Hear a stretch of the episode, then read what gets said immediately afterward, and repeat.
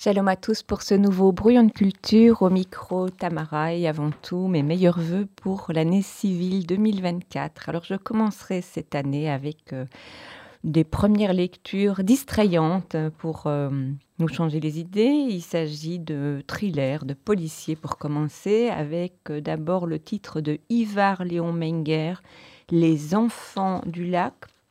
Alors l'auteur est né en Allemagne. Il a été copywriter, designer, scénariste, réalisateur. Ses pièces radiophoniques euh, comme Monster 83 et Ghostbox comptent parmi les productions les plus écoutées de plateformes audio audibles. Les Enfants du Lac est son premier roman. Et les droits d'adaptation ont déjà été cédés pour un long métrage. Alors c'est un huis clos angoissant qui raconte le quotidien d'une famille sur une île. Et je commence par euh, la présentation de Juno. Juno écrit Je m'appelle Juno, j'ai 16 ans, je me cache depuis 144 mois sur l'île.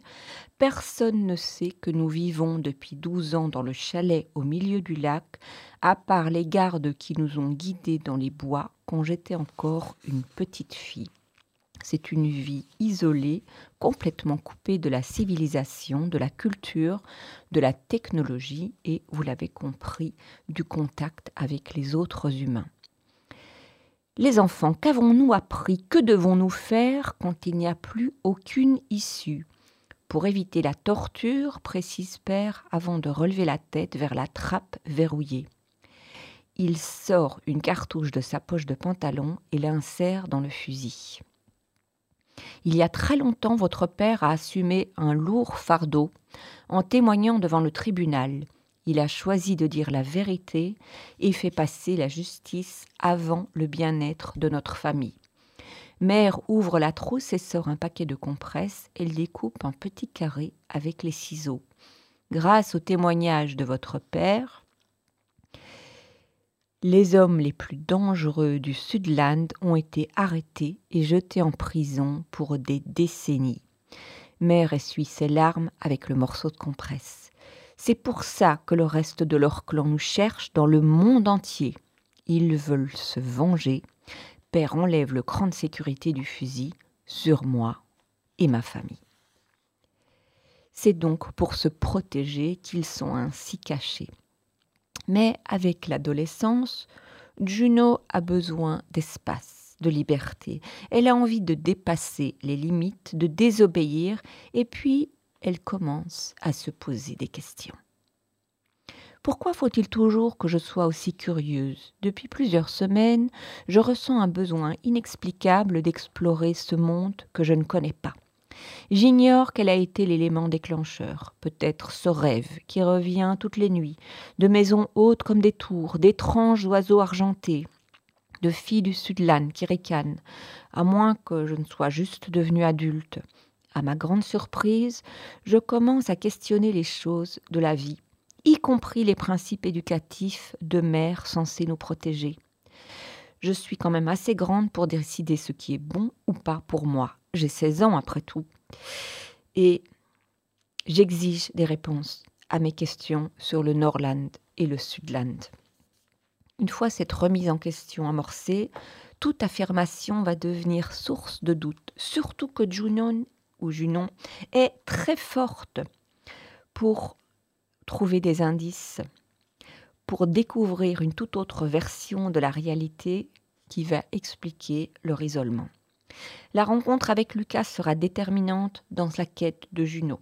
Elle marque également le début de sa tentative de retrouver sa liberté avec la prise de conscience du danger. Le lecteur découvre la réalité de Juno à travers son regard, déformé par l'éducation qu'elle a reçue ou pas. Plus elle avance dans ses recherches, plus la famille apparaît comme dangereuse, et l'urgente de se sauver criante. C'est un thriller addictif, glaçant, intelligent. Les enfants du lac de Ivar Léon Menger, c'est chez Belfond Noir et je vous le disais, c'est un roman qui est traduit de l'allemand. Alors, deuxième roman, c'est aussi un thriller. On le doit à Lisa Gardner, L'été d'avant, publié chez Albin Michel. Alors, euh, l'auteur est une des reines incontestées du suspense. Elle est régulièrement numéro un du New York Times. Elle se décrit comme une droguée de la recherche. Elle a transformé son intérêt pour les procédures judiciaires en une série de romans qui sont acclamés dans le monde entier, publiés dans 30 pays, et plusieurs d'entre eux ont été adaptés au cinéma ou ont été et ont été primés, comme La Maison d'à côté euh, qui a été lauréat du Grand Prix de lectrice de Elle en France. Alors, il y est question de Frankie. Frankie vit et travaille seule. C'est une ancienne alcoolique. Elle consacre sa vie à retrouver des personnes disparues. Et jusqu'à présent, elle a retrouvé de nombreuses victimes, mais toujours trop tard. Donc, elle n'est pas membre de la police, elle travaille en indépendante. Et c'est ainsi qu'elle arrive à Boston parce qu'elle veut, l'espère, elle veut retrouver Angélique, une adolescente haïtienne qui a disparu dans le quartier de Matapan. Et je vous lis le premier extrait. Une affichette à moitié déchirée est fixée à côté du panneau signalétique de la Régie des Transports. Avis de recherche peut-on lire en lettres majuscules au-dessus de la photo d'Angélique, presque effacée après onze mois d'exposition aux intempéries? J'en ai un pincement au cœur, pas seulement parce que cette jeune fille a disparu, mais parce qu'elle s'identifie désormais à cette seule image. Était-elle heureuse le jour où cette photo a été prise? Pensait-elle à ses études? Rêvait-elle de garçon? Imaginait-elle sa prochaine virée entre amis?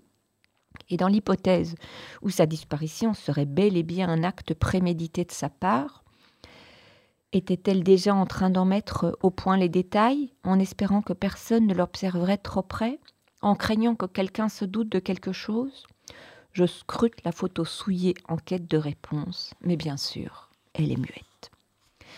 Pour vivre, Frankie travaille comme serveuse, un travail mécanique qu'elle apprécie et qui permet à ses pensées de vagabonder.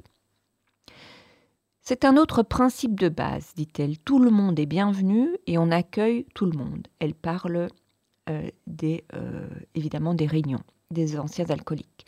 Nous sommes des frères d'armes engagés dans un combat commun contre l'ennemi.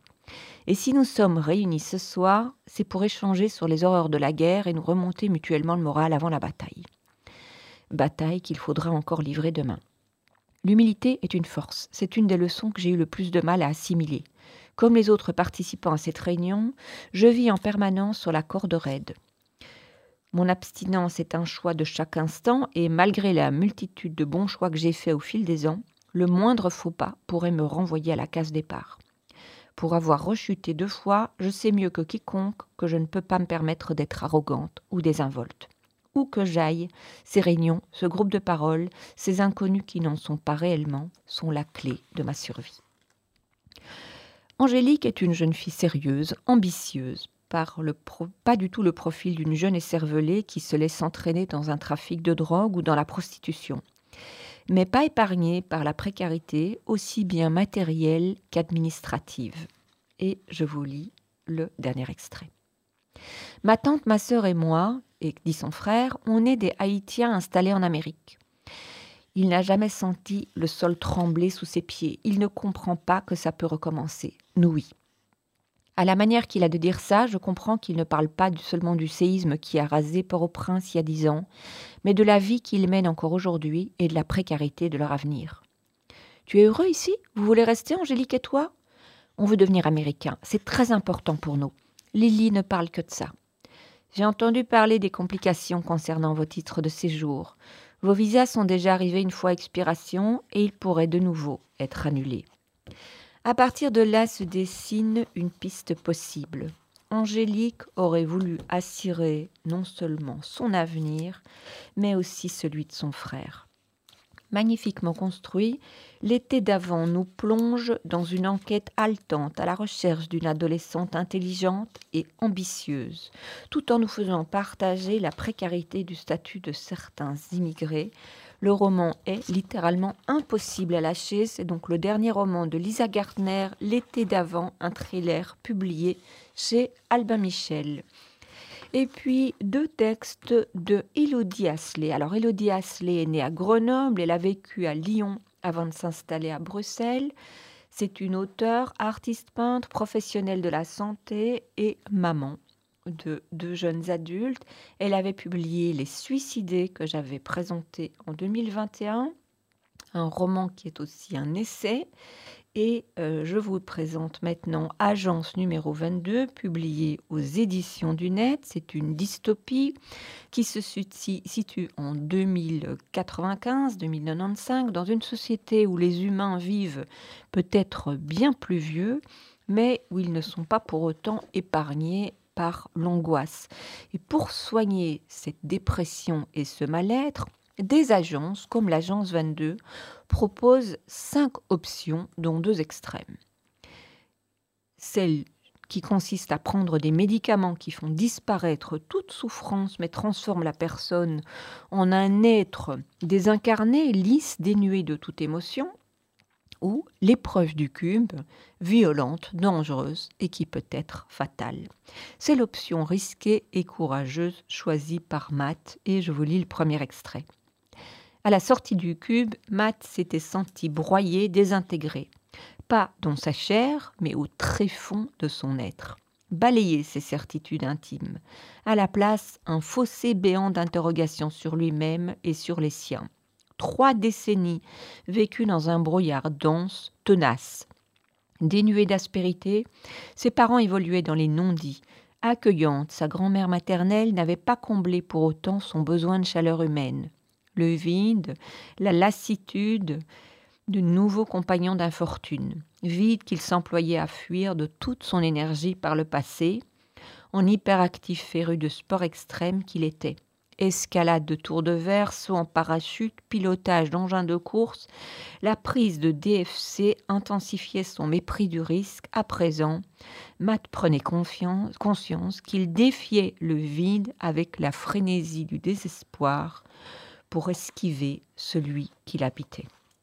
Dirigé par Simon, dont l'épouse est traitée, par justement ce médicament qui fait peut-être disparaître la souffrance, mais aussi toutes les émotions, l'agence 22 accueille de nombreux patients qui vont se côtoyer pendant la durée de leur traitement, partager leurs progrès et leurs doutes. Et je vous lis le deuxième extrait. Lui sera un papa admirable, c'est vrai, moi je ne suis pas sûre d'être à la hauteur. Je me demande si je ne suis pas allée trop vite avec ce bébé. Il en avait tellement envie, je me suis laissé convaincre, ça me semblait une évidence. Anna, vous êtes heureux ensemble, n'est-ce pas? Oui, c'est vrai, seulement parfois je ressens une solitude pénible, insupportable avec le temps.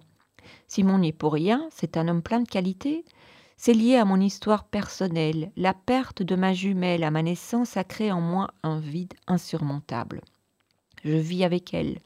Je n'y pense pas tous les jours, heureusement. Ce petit être qui grandit en moi ravive ma souffrance de solitude. Je me sens désemparée, perdue. Je me demande si je serai à la hauteur. Comment répondre à ses attentes et à ses manques? Soudain blême, Matt se tue, familière, les dernières paroles de la jeune femme résonnent à ses oreilles. En effet, il a lui aussi perdu une jumelle et on peut s'interroger sur cette perte et sur ce manque et sur les conséquences pour l'avenir. Au cours de leur thérapie, ces personnages vont donc s'interroger, découvrir les secrets de famille qui les rapprochent, qui les interpellent. C'est un récit qui nous oblige à nous interroger nous-mêmes sur l'influence de notre passé, sur les traumatismes passés dont nous avons hérité, mais aussi à travers ces liens sur notre construction de l'avenir et nos choix. C'est donc Agence 22 de Elodie Asselet, publié aux éditions du Net. Et puis, je vous le disais, il y a un deuxième ouvrage d'Elodie Asselet, complètement différent, Par-delà les silences et les murs, publié aux éditions L'Armatan.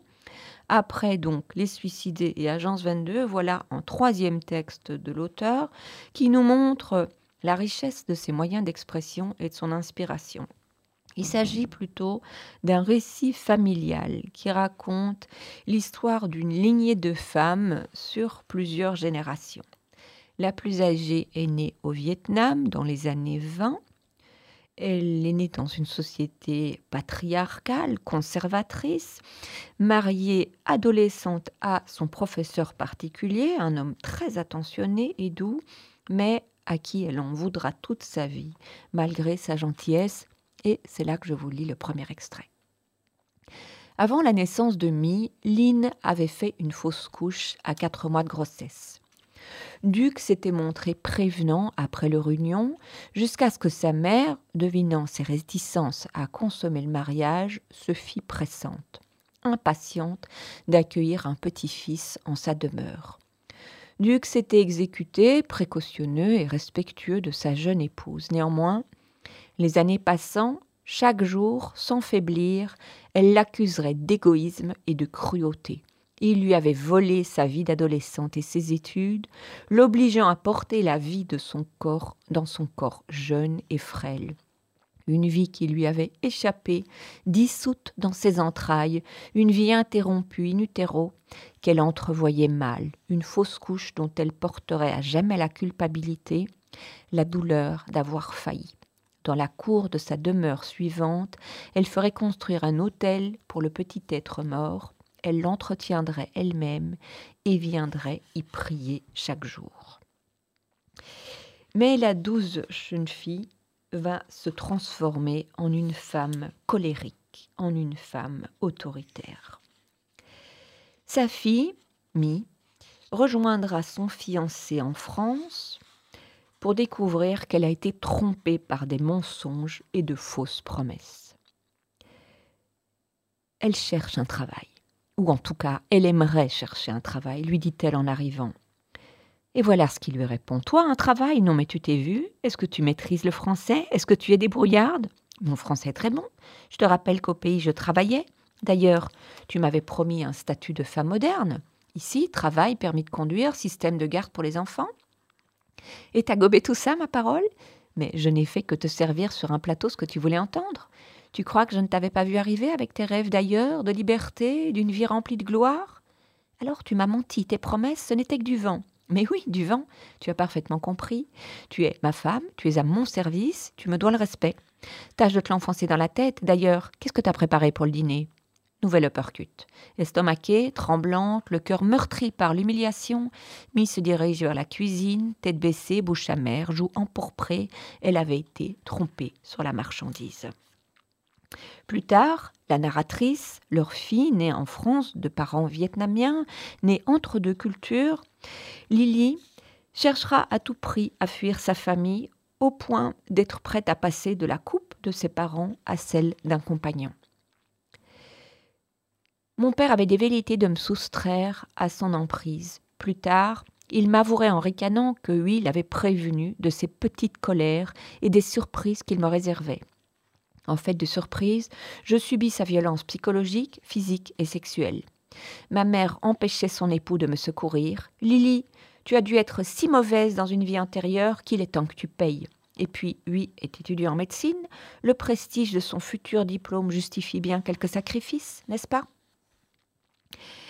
Témoignage de la fragilité de ses existences, du poids de la souffrance de chacune de ces femmes, poids transmis aux générations suivantes, hérité, peut-être même marqué dans l'ADN, le roman d'Élodie Asselet est un cri de détresse du dernier maillon de cette chaîne. En réalité, que savent les gens du Vietnam écrit-elle? Que c'est un petit pays situé en Asie du Sud-Est, apprécié des touristes, une ancienne colonie française qui a combattu la France durant la guerre d'Indochine, vaincu les États-Unis à l'issue de la guerre du Vietnam? Qu'une partie de sa population anticommuniste a fui les mers, les boat people. Que sait-on de la société patriarcale et phallocrate, du statut de la femme, tiraillée entre la tradition confucéenne de soumission et son besoin d'accomplissement social et professionnel? Sait-on que la loi sur le mariage et la famille, promulguée en 1959 seulement, interdit le mariage forcé et précoce, impose la monogamie et l'égalité au sein du couple? Sait-on que depuis plus de 30 ans, la politique de contrôle des naissances en faveur de l'émancipation de la femme entretient la, valorisation d'enfants de sexe masculin et un déficit de naissance de filles? Les, pratiques pardon, patriarcales encore fort présentes, héritées de la tradition confucéenne, s'appuient sur le caractère précieux attribué aux êtres mâles. À l'instar de la Chine et de l'Inde, le Vietnam est concerné par le phénomène de surnatalité masculine. Le ratio de 107 garçons pour 100 filles en 1999 est passé à 115 garçons pour 100 filles en 2009. Une évolution liée à la pratique des échographies et des avortements. Pour être sûr de mettre au monde un garçon, certaines femmes réclament plusieurs échographies au cours de leur grossesse, jusqu'à une vingtaine parfois. Si l'enfant à naître est de sexe féminin, elles ont recours à l'avortement. Enfin, sait-on qu'au Vietnam, l'existence d'un régime communiste de parti unique dissuade les expatriés meurtris par le déracinement d'y remettre les pieds? L'auteur s'est libéré par l'écriture et dans ce récit qui parle de cette souffrance, de cette chaîne d'aliénation, elle rend aussi hommage à ceux et celles qui l'ont précédé. Et je vous lirai un petit extrait de la fin. Je rends hommage à mes grands-parents maternels. En écrivant, j'ai posé ma main sur leur épaule. J'ai ressenti la détresse de ma grand-mère, fiancée à 12 ans, mariée à 14, dévastée par la perte de sa vie d'adolescente à la fausse couche et sa fausse couche.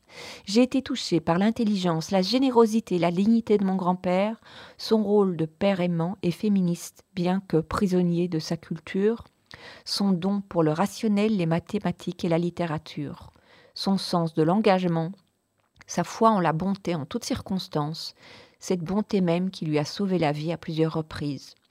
Je me suis sentie si proche de lui. Je regrette que nous n'ayons pas approfondi nos échanges lors de mon voyage au Vietnam à la fin de l'année 1990. À l'époque, j'ignorais tout de son vécu douloureux pendant la guerre. Ma mère ne l'évoquait pas non plus. Était-elle seulement au courant C'est le roman de Vélodie Asselet publié aux éditions L'Armatan, Par-delà les silences et les murs, avec une présace de Jean-Marc Prils. Voilà, ici s'achève cette première émission de 2024. Je vous souhaite à tous et à toutes une très belle année civile et je vous retrouve la semaine prochaine. Shalom à tous.